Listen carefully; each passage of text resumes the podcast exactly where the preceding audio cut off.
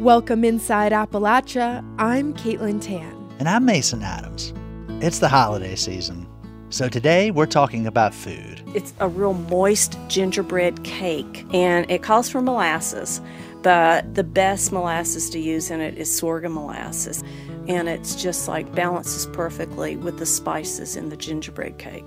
We're talking about fun. It seems a few weeks earlier she had decided that we were going to have a Christmas Eve Easter egg hunt.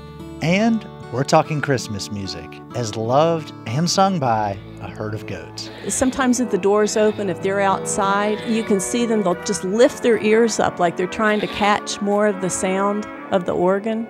Singing goats, a pickle in a tree, and an Easter egg hunt at Christmas. You'll hear these stories and more this week Inside Appalachia.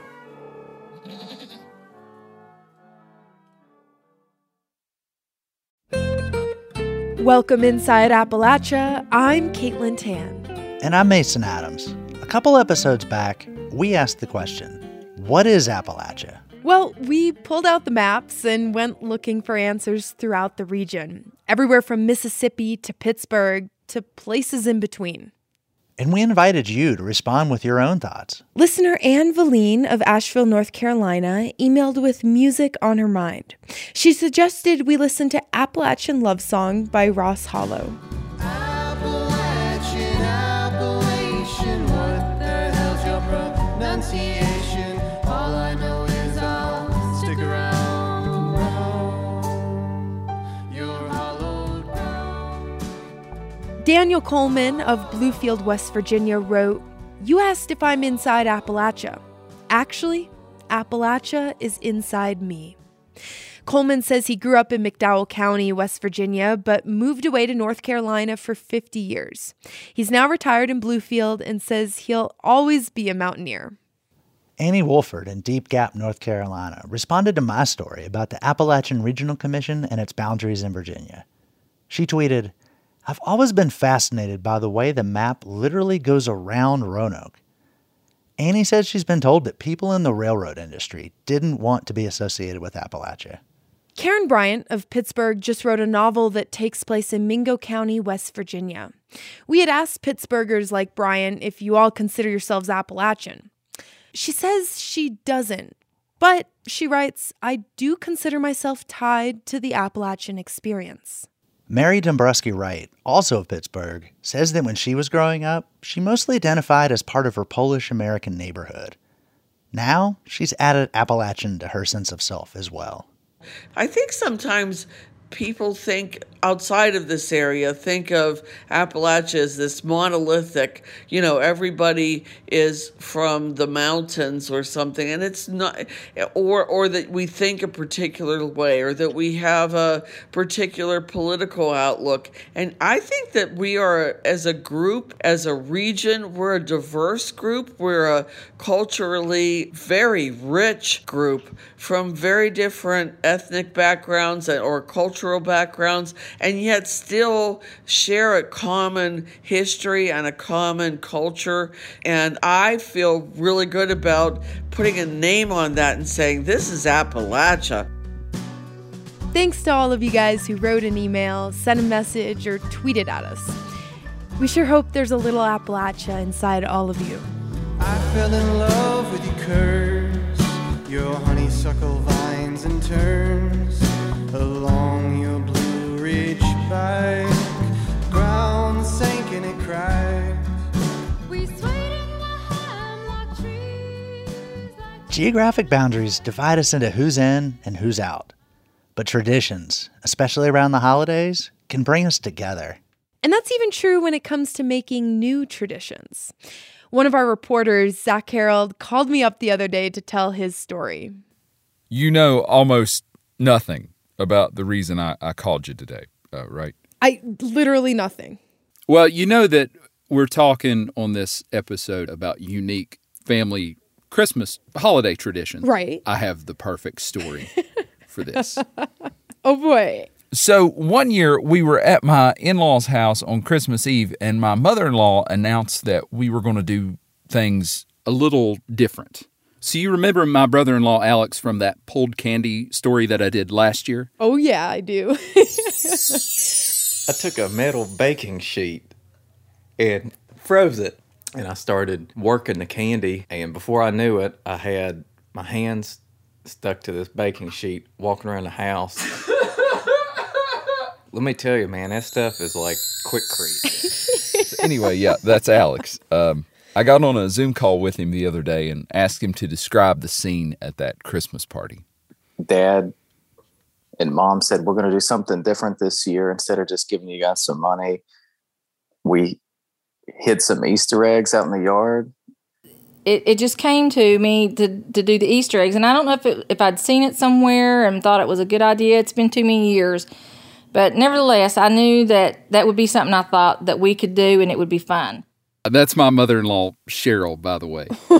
Wait, Easter eggs? Yes. It seems a few weeks earlier she had decided that we were going to have a Christmas Eve Easter egg hunt, but it turns out there were some challenges getting it together. So the hardest part was to try to find plastic Easter eggs in December. My mom, being the pack rat hoarder of all times, I thought she probably has some, and Mom had some. I don't know. It was all a big surprise. Did you have to go hunting for them, or did you know where they were at? Oh, I knew where they was at. I know where all my junk's at. That's Whitney's grandmother, Frances. Oh, my God. But see, we're all adults at this point. There are no grandchildren in the family. It's all a bunch of adult children in their 20s. So it wasn't just enough to go out and hide Easter eggs in the grass.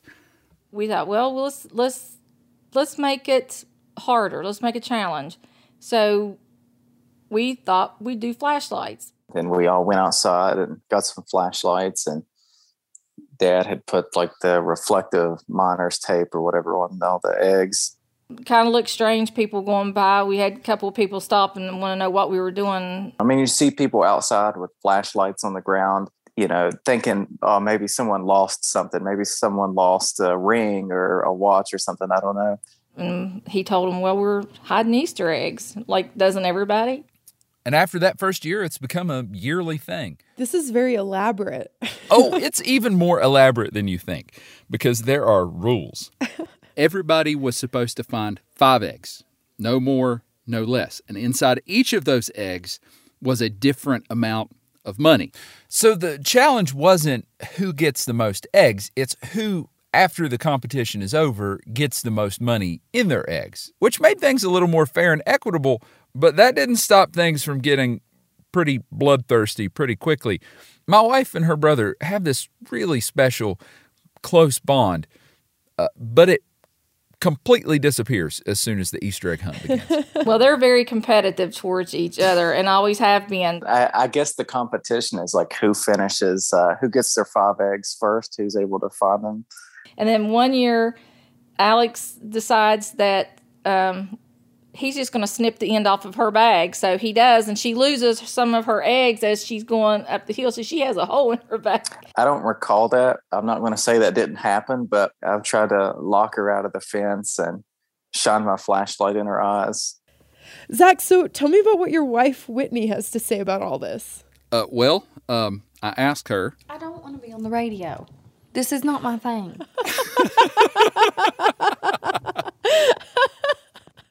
Uninterested. That was the firmest, like, after over a decade in journalism, that is the firmest no comment I have ever received. Well, that has got to be one of a kind. I question whether any other family in the world does Easter egg hunts on Christmas. Well, my mother-in-law is trying to make it a thing now. What? Oh, really? Is it catching on? Not yet. I encourage my sisters to do it. They're always looking for something to do for their kids, and they all have a bunch of grandkids and kids. And I'm always encouraging them, like, your kids would love this, believe me. If my adult kids love it, your kids will love this. She has some tips for anybody that wants to try it at home, although it won't help you much this year. She says after Easter, stock up on plastic eggs. I've got a whole storage thing full of eggs. Well, you're not going to find them in December. So then this spring, we got to have that on our mind. We got to be thinking about next Christmas. Yeah. And if you're anywhere around Charleston, West Virginia, you're probably going to be competing with my mother-in-law because she just buys every leftover Easter egg she can find. Well, Zach, happy holidays. And I guess best of luck to you in the upcoming Easter egg hunt. Thank you. I will most definitely need it. Happy holidays to you and yours, and I'll leave you with a saying that my dad has used for as long as I can remember. If I don't see you before Easter, hide the eggs. That's perfect. Will do. Here comes Peter Cottontail, hopping down the bunny trail, hippity-hopping, Easter's on its way. Bringing every girl and boy baskets full of Easter joy, things to make your Easter bright and gay. That was reporter Zach Harold talking with me about his family's holiday traditions. We wanted to know more about your traditions. We heard from a high school teacher in Fayette County, West Virginia. Her name is Sherry McDaniel, and she told us about another Christmas scavenger hunt. So every Christmas, my family will find the pickle ornament that's sitting on the Christmas tree, and we take turns. Everyone gets out of the room except for one person and the timer, and they search for the hidden pickle ornament that's on the tree. So everybody gets their turn, and whoever finds the pickle the fastest gets $5. Now, there's nothing quite like a homemade pickle, so it makes a lot of sense to commemorate one with a holiday ornament. Thanks to Anna Skaggs, a junior at the Fayette Institute of Technology, for recording her teacher, Sherry McDaniel. You're listening to Inside Appalachia. I'm Caitlin Tan. And I'm Mason Adams. For our next story, we travel to a farm in Bluefield, Virginia, where a herd of music-loving goats gathers each Christmas to listen to the sound of carols played on a church organ. I'm going to let our producer, Roxy Todd, explain it from here. There's a tradition in Appalachia of observing Old Christmas on January 6th. Folklore suggests that animals speak, so children are encouraged to go to bed early. But honestly, if someone told me that, I think I would try to sneak out and catch a glimpse of animals talking. But it turns out you don't have to wait till January 6th to hear goats singing to Christmas carols.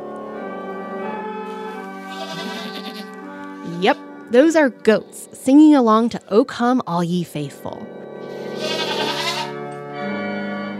Connie Bailey Kitts is the owner of these musical goats and of the massive organ that the goats apparently love to listen to. The organ that Connie keeps at her farm dates back to the 1920s. Her family bought it about 50 years ago. So my brother Daryl goes to my dad and he says, "How much do you think I should offer for the organ?" And my dad, being the local vet / world-class horse trader, said, I think you should offer maybe about $25 for it.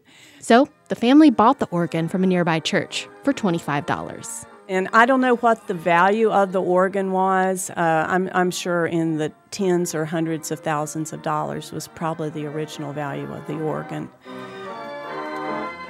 This is an enormous church organ we're talking about. There are actually more than 600 metal and wooden pipes, and they all play a different note. They move the organ to their family farm, and Connie's brother is a classically trained musician, so he'd play the organ at family gatherings, especially at Christmas. A few years ago, Connie's father passed away, and most of her family lives scattered across the country, so they rarely get to see each other these days. This year, her brother couldn't make the trip due to the weather. But Connie and her husband started a new tradition of inviting neighbors over to sing carols. Oh, we always do "O Come, All Ye Faithful" because it sounds so majestic on the organ. And "Joy to the World," of course.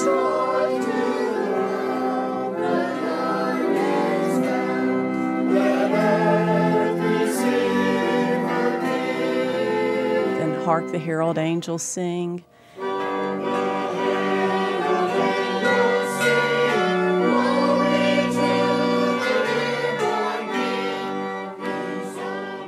That's Connie's neighbor, Susan Allen, playing the organ for a small gathering of children and adults. And there are animal fans of music who gather around the organ, too. Yeah, if they hear the music playing, they just immediately, they'll come down from the field when they hear the organ. And the organ's really, really powerful. If you open the door, you can hear it like, 300, 400 feet away from where it is.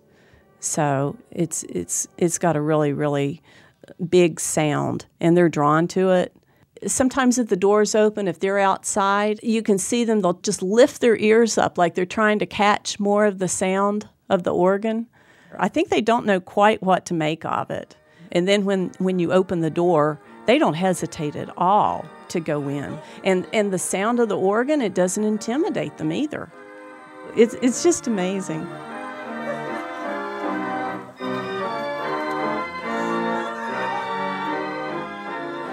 Connie also runs a small Airbnb, which at times does attract guests from as far away as Russia. She had a guest a few years ago who plays percussion for the Moscow Philharmonic, and he sat down to play the organ and entertain the goats. But the goats actually don't seem to mind who's playing the organ. They just love the music. Here they are singing along as one of Connie's neighbors, Jim Bartlett, plays Joy to the World.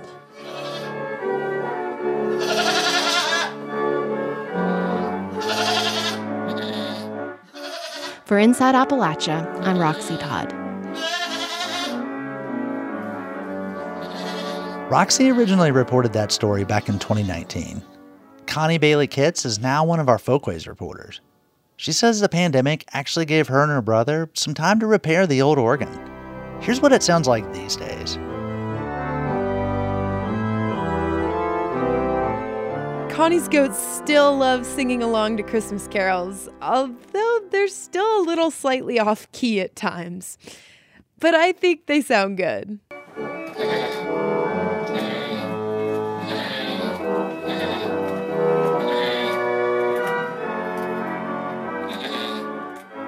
We've posted a few photos of Connie's musical goats, who are named Cinnamon, Piano, Percy, and Sledge.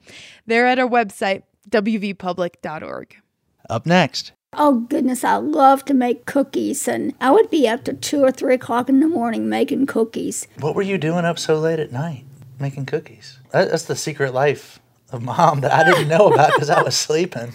I talked with my mom and learned some new things about holiday cookie making. That's after a break. You're Inside Appalachia. I'm Mason Adams. And I'm Caitlin Tan. We'll be right back. I'm dreaming of a white Christmas, just like the ones I used to know, where the treetops glisten. Support for Inside Appalachia is provided by Concord University in Athens, West Virginia. With career-focused liberal arts education in more than 80 degrees and programs to pursue various career options, not just a single job. More at concord.edu.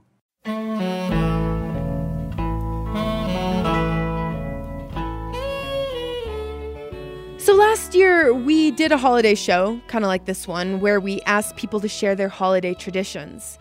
Most of the show actually involved food because, well, food is just one of those essential parts of the holidays. Caitlin and I spent some time sitting down with our families to talk about food and the holidays. Let's listen back to those stories. So we both actually spent a little time with members of our family looking back on some of the traditions that we grew up with. So I've been quarantining with my grandmother, my Oma, for the past half year now. So we actually are in the same household. I had her make one of my favorite Christmas recipes that I grew up on called Stollen. It's like this German, I don't want to say fruitcake, but I don't know what else to say, but it's not fruitcake, but a little bit like that. It's like more of a bread that's sweeter with a tiny bit of cake influence and some powdered sugar on top and pieces of fruit inside. So my Oma, her real name's Ilsa Tan, she and I actually made the recipe together a couple weeks ago. It's one that she even had around the holidays growing up in former East Germany.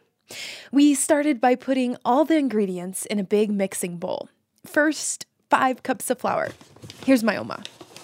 1, 2, 3, 4. Das sind 4 und noch einen. What, noch ein? One noch more? Ein, one more. One more, yeah.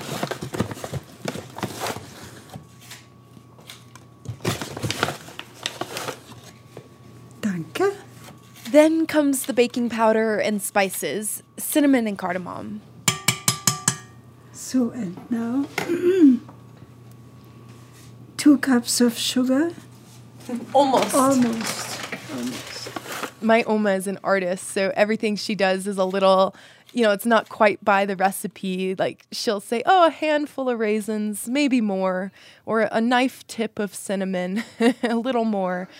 And it was just... Three tablespoons of butter. Oh, the whole stick fell in. Right, exactly. There's a part where she's adding rum to the recipe.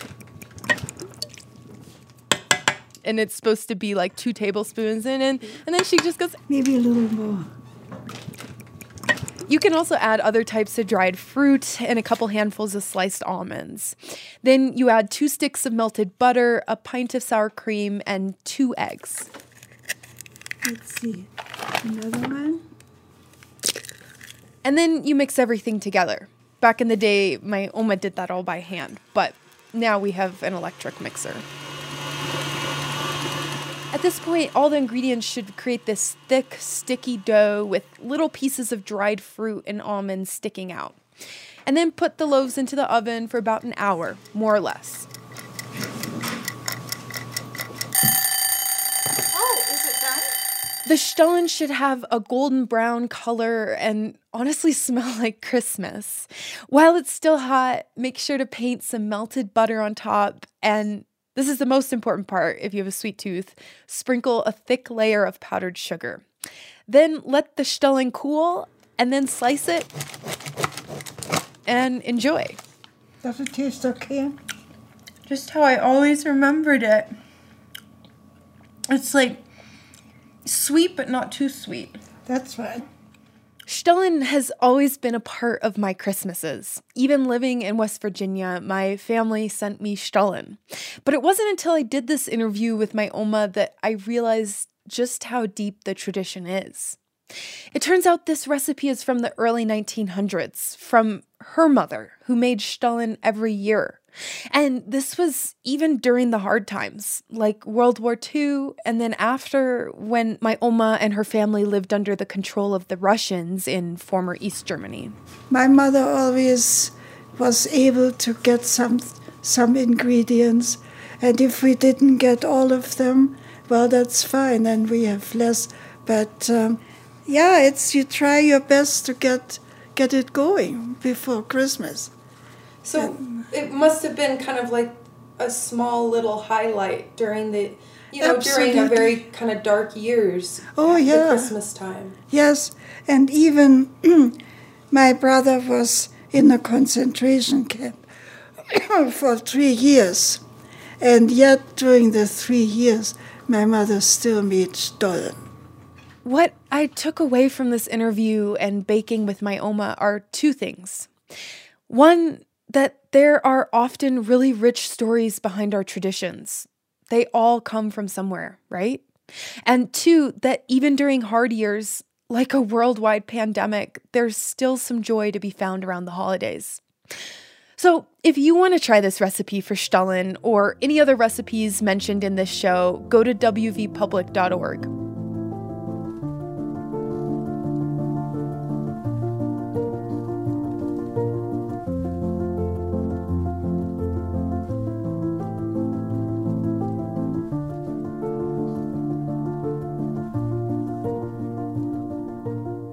Can I ask you a question about the Stollen? Oh, please.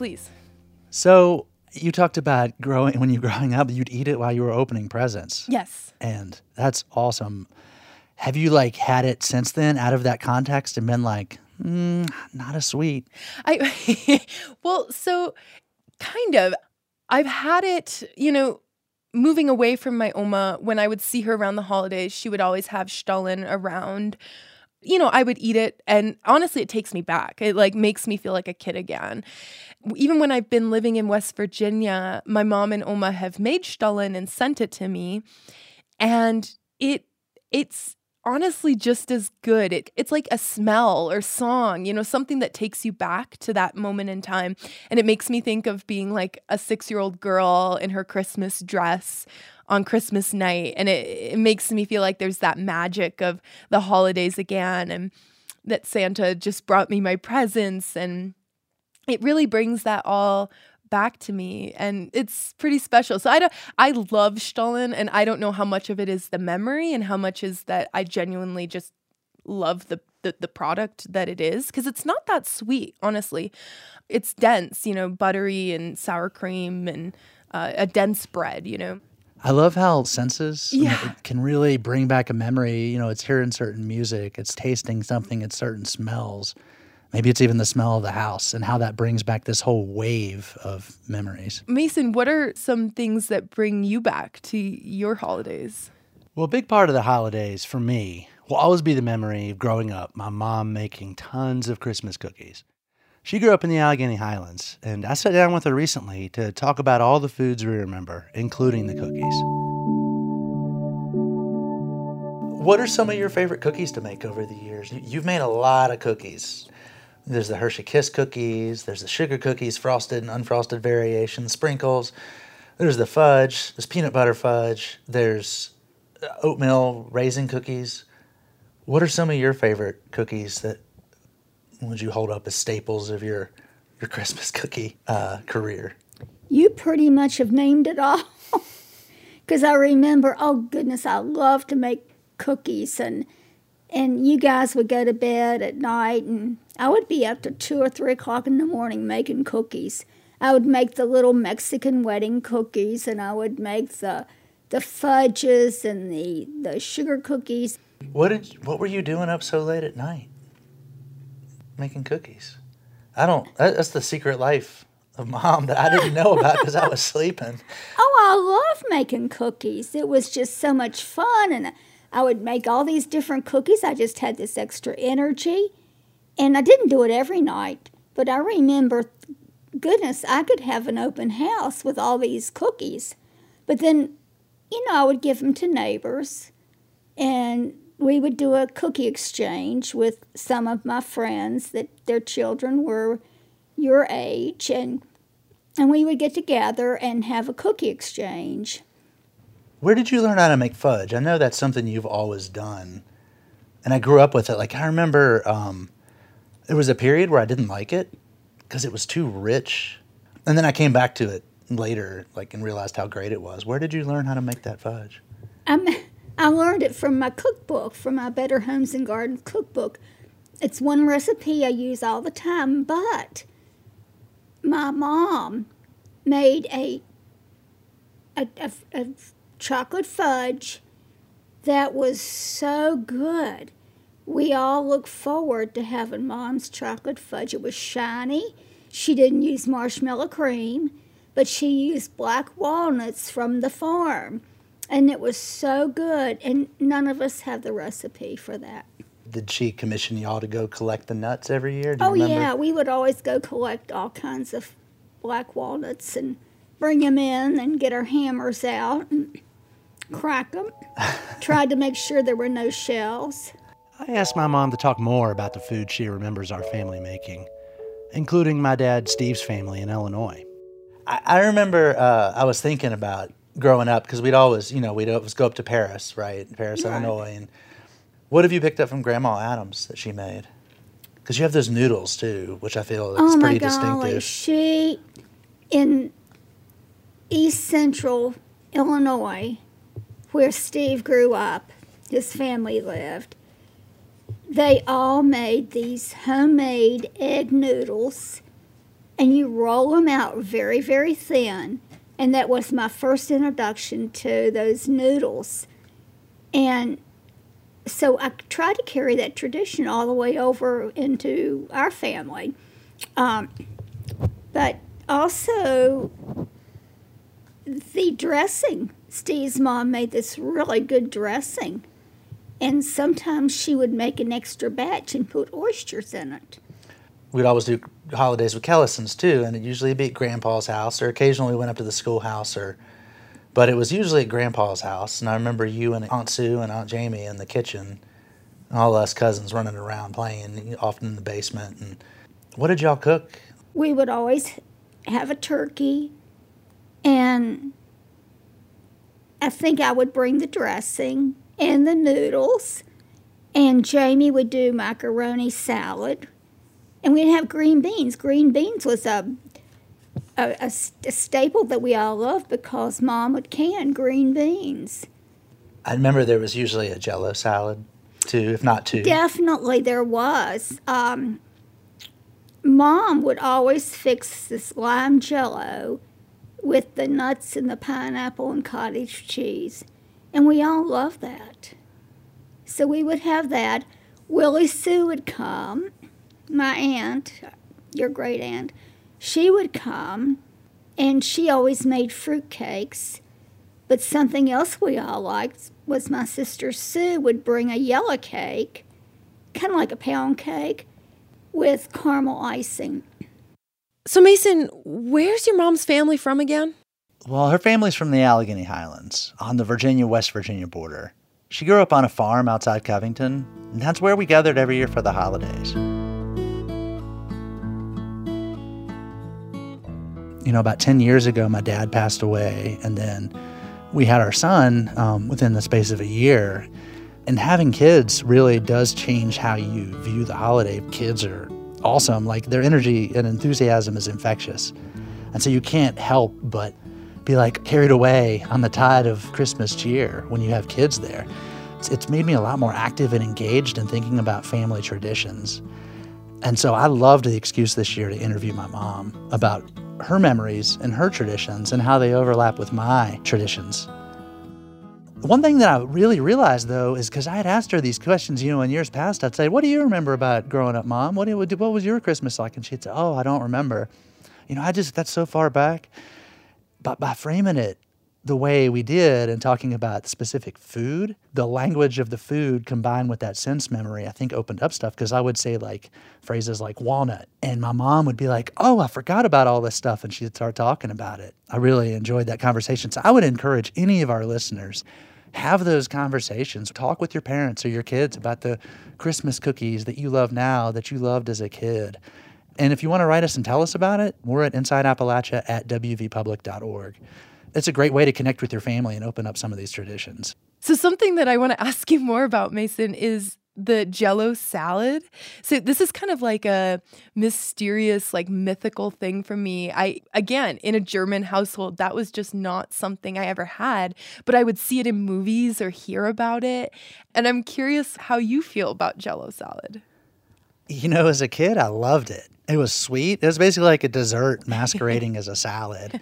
But one thing that struck me was how my mom actively built traditions for our family. And some of that's because her mom, my grandmother, Ruth, died in an accident the year before I was born. And I talked about the effect of how having kids, like, it makes you connect because you want to provide these things. And so when my mom was bringing us up, I'm the older of two brothers. When my mom was bringing us up, she didn't have my grandmother there to make cookies with and share with. And so, you know, she talks about how she learned from friends. She learned from cookbooks. And Jell-O came out of this. It was that sort of 50s and 60s. There's more appliances on the consumer market. There's cookbooks like the Better Homes and Gardens and magazines. And there's this whole sort of sector growing around the kitchen and making food. And I think Jell-O certainly was a consumer product that came out of that. And it's cool to see how people have applied their own spins to it. That's in a lot of ways the definition of folklore, and they've passed it down to their kids. That said, I loved Jell-O as a kid. We don't really incorporate it in our meals now.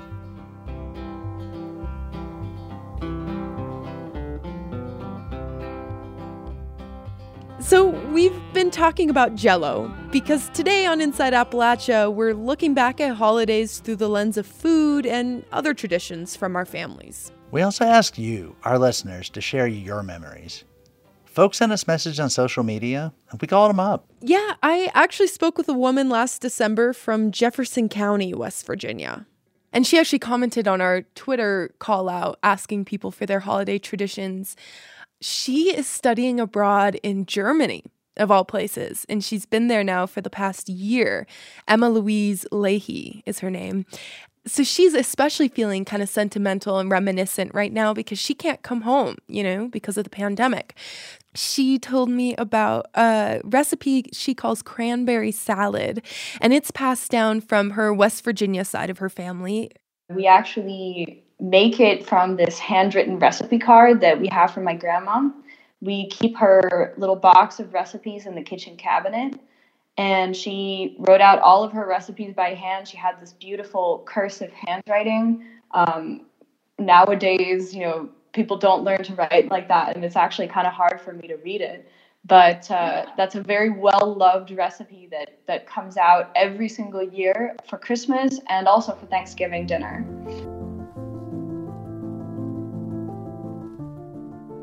You have to get started the day before with fixing it because it has to sit overnight. You need to have fresh cranberries, mandarin oranges, pecans, and if you want, apples, but it's not necessary.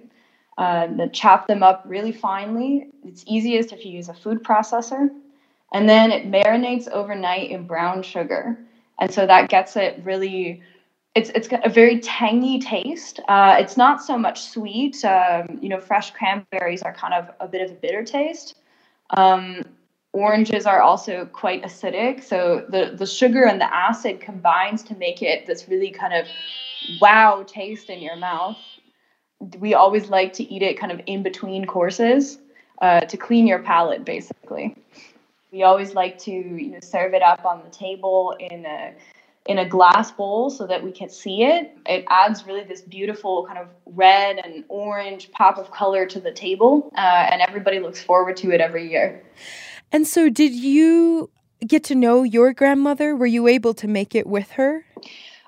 She died when I was 5. Okay. So this is actually these recipes and these things that she left are kind of the way that we know her most closely. She's still somebody that, even in her physical absence from our life since she's passed on, that she's left a big impact on our family. And are you going to make the recipe just for yourself while you're over in Germany?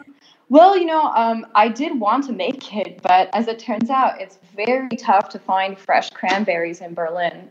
Even, you know, if you go to even a high-end supermarket, it's not easy. So maybe not this year. I wonder why. I wouldn't have even thought that. That's interesting. Yeah, I guess that cranberries are quite an American thing. And, you know, cranberries are so much part of our holiday traditions, creating those garlands with the popcorn and the cranberries that you sew together to put on the tree outside. All of those type of things, I kind of took them for granted, I guess, until I realized that they're not as widely available everywhere.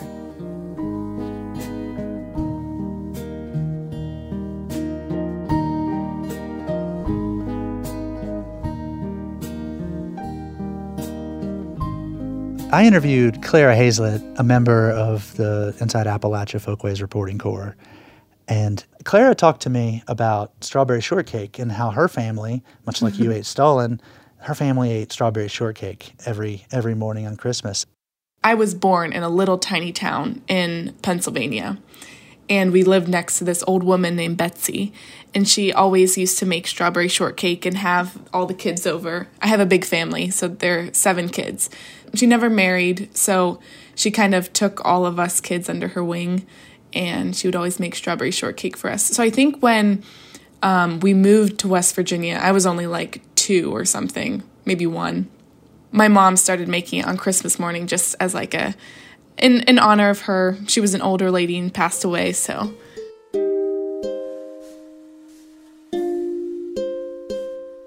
What struck me about Clara's stories were both the strength of her family's traditions, but how they incorporated traditions from friends and neighbors.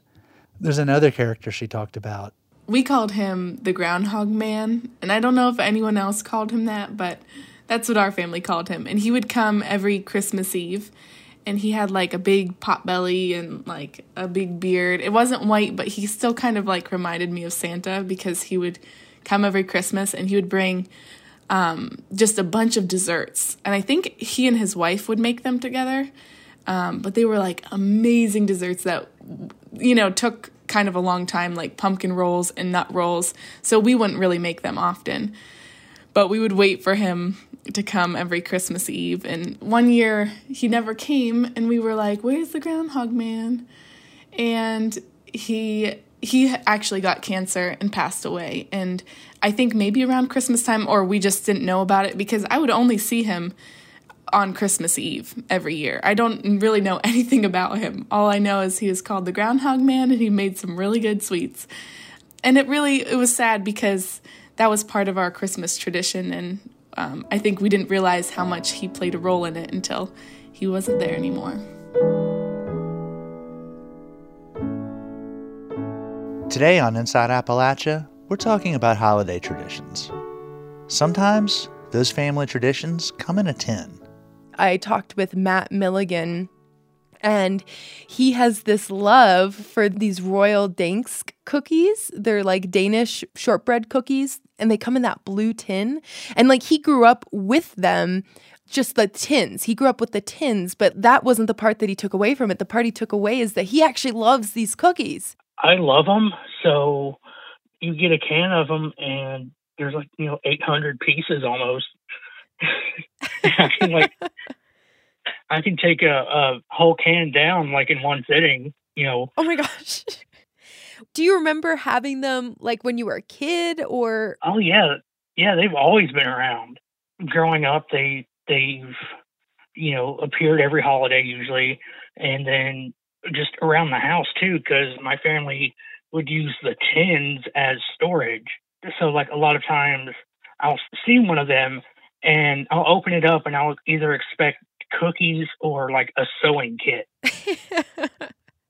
Well, and what's interesting is I feel like those cookies, it's like either you love them or you hate them. And like for some people, they end up just sitting around and they don't eat them. And then some people are obsessed with them. Yeah, they're like the candy corn of Christmas. I used to work in the airport, and a lot of times people would just leave those just in the sitting areas, still with like the plastic wrap around it. And I would see that like a mile away, and I would just kind of wait for the passengers to leave and then just scoop it right up. Have you always liked them? Oh yeah. Like they're just the best. Like, and they come in like little, cupcake wrappers or whatever those called, like the little mini coffee filter looking things. They're good because they come in that. For someone who hasn't tried them, how would you describe that first bite into one of those cookies? Oh, man. It's like, it sounds kind of wrong, but it's like just eating a stick of butter with sugar on top. And especially like if you put them in the fridge for a little bit and then eat them, they're just so much more delicious. So have you had any yet this season? Not yet. I haven't found any in the wild yet, but because of world crises, I haven't ventured out too much. I mean, do you see them like for a little bit on sale or clearance after Christmas? They just vanish, appear and then disappear out of nowhere, like the aliens took them or something. Like, I don't know where they go. Oh my gosh, you have a very great way of describing these cookies. I love it. I feel like I haven't tried them in years. So because of this conversation, I'm going to have to like go try them again and put them in the fridge so that they're a little cold. Yeah, get them a little cold. They're great. That was listener Matt Milligan talking about his favorite Christmas cookie. Today on Inside Appalachia, we're talking with folks about holiday traditions, and for many of us, that includes food. Reporter Connie Bailey Kitts, who we heard earlier talking about her music-loving goats, says her family has another holiday tradition, making gingerbread from a family recipe.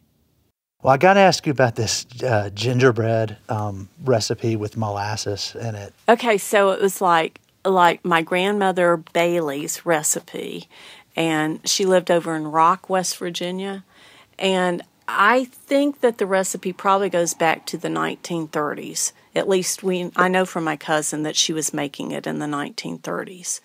And the copy of it that I have was what my uncle typed out on typing paper for my mom, and it's dated March 1950. But it's a really, really wonderful recipe because it's a real moist gingerbread cake. And it calls for molasses, but the best molasses to use in it is sorghum molasses. And my cousin, who has a farm over in Mercer County, West Virginia, he and a bunch of his friends have made sorghum molasses for years. It's pretty much a 3-day process. He planted about 2 to 3 acres of sorghum.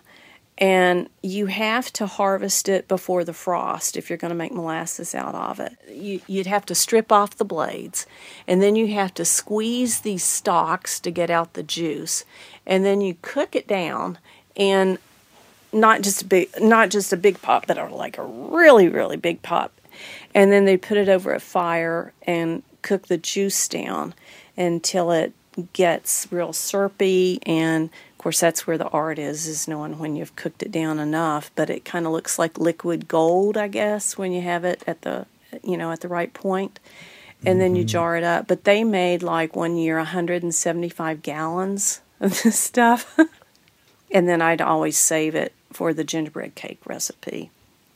You know, like the kind of molasses you get in the store, the blackstrap or sometimes that grandma's molasses, it's stronger.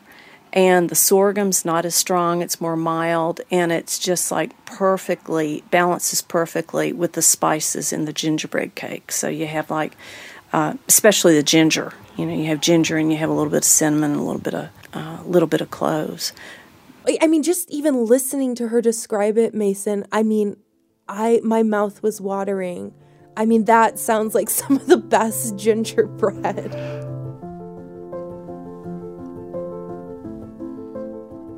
And another tradition that I heard about that's been passed down through the family was from Julie Davis. She lives in Charleston, and she reached out to me on Facebook. And this one isn't food, but it involves Santa stickers. It's stickers of Santa. This tradition comes from her dad, and it was from when he was really young. It was during World War II. His father had just passed away, and his mother, was trying to give the kids some kind of holiday celebration, but it was kind of a sad time, and they didn't have a lot of money. And so it was Christmas Eve. They're decorating the house, and Julie's dad had this Santa sticker, and there was a mirror in the living room, and he stuck the sticker on the mirror. It's just a Santa face, his lovely, endearing face. And his mother had no problems with that. They were trying to celebrate and, bring joy in their home. And then it started. So every year on Christmas Eve, it became a little ceremony where they put a new Santa sticker on the mirror. Oh, my gosh. And so then he passed that down to you. And do you remember doing that as a kid? And was it exciting? Absolutely. So what happened from there? Each year they would do that. They would place the Santa sticker on that mirror every Christmas Eve. They had the Davis family holiday parties at my grandmother's house, at his mom's house. And that continued throughout her life. We would always gather at her house on Christmas Eve. And one of the things we did was someone got to put the Santa sticker on the mirror. So next year will be the 80th anniversary of doing it. Oh, wow. Yeah. It's this one mirror. It's not incredibly large, but so it's almost full. So how would you guys decide who gets to put the sticker up? It started out, I think, the oldest, and then each year, the next person in line, chronologically in age, would get to do it until eventually everyone in the family got a chance to do it. And it was one of those things that was just part of, you'd gather with your family and you're all excited, and we crammed into the little apartment. And it was amazing because you're all with family. And that's what's important. And this was a big deal. Like, it was really fun. And you're like, oh, you get to do it this year. And it's like, what place it right. And they take a picture. And it was just really exciting. And it's one of those things that I'm sure so many people have these unique things that they do that just started on a whim. And anyone else is like, what? Like, what do you do? It's like, no, you don't get it. It's really great. And do you remember when it was your turn to place the sticker? I mean, it must have felt like a very big deal. Yeah, very exciting. Very exciting. You felt really honored. Like, oh, I get to do it now. Being a part of a family is, it's just such a wonderful thing to have. And that you get to place the Santa sticker. Like, yeah, it's my turn. It just one of those things that you feel real excited and proud that, okay, it's my turn. I get to do it. Especially if you're younger. That's Julie Davis talking about her family's Santa sticker tradition. She originally told us that story last year. This Christmas, Julie's 3-year-old second cousin gets to put the Santa sticker on the mirror. Happy holidays to all y'all listening out there. And to you, Caitlin. Thanks, Mason. You too. Till next time, thanks for joining us as we journey throughout Appalachia.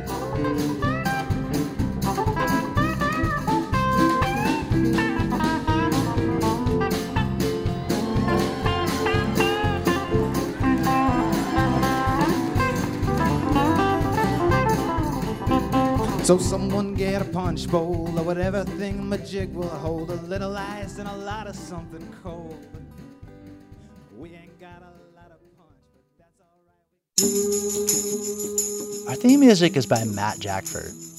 Other music this week was provided by Richie Collins, Vince Guaraldi, the Rich Collins Trio, Vortex, Blue Dot Sessions, Tim Marima, Josh Ritter, and Corey Chisel is heard on Mountain Stage. Roxy Todd is our producer.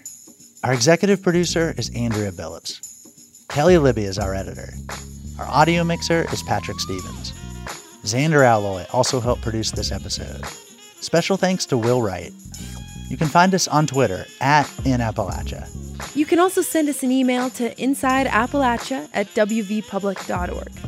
Visit our website, wvpublic.org, to subscribe or download all of our stories, or look for Inside Appalachia wherever you get your podcasts. Inside Appalachia is a production of West Virginia Public Broadcasting.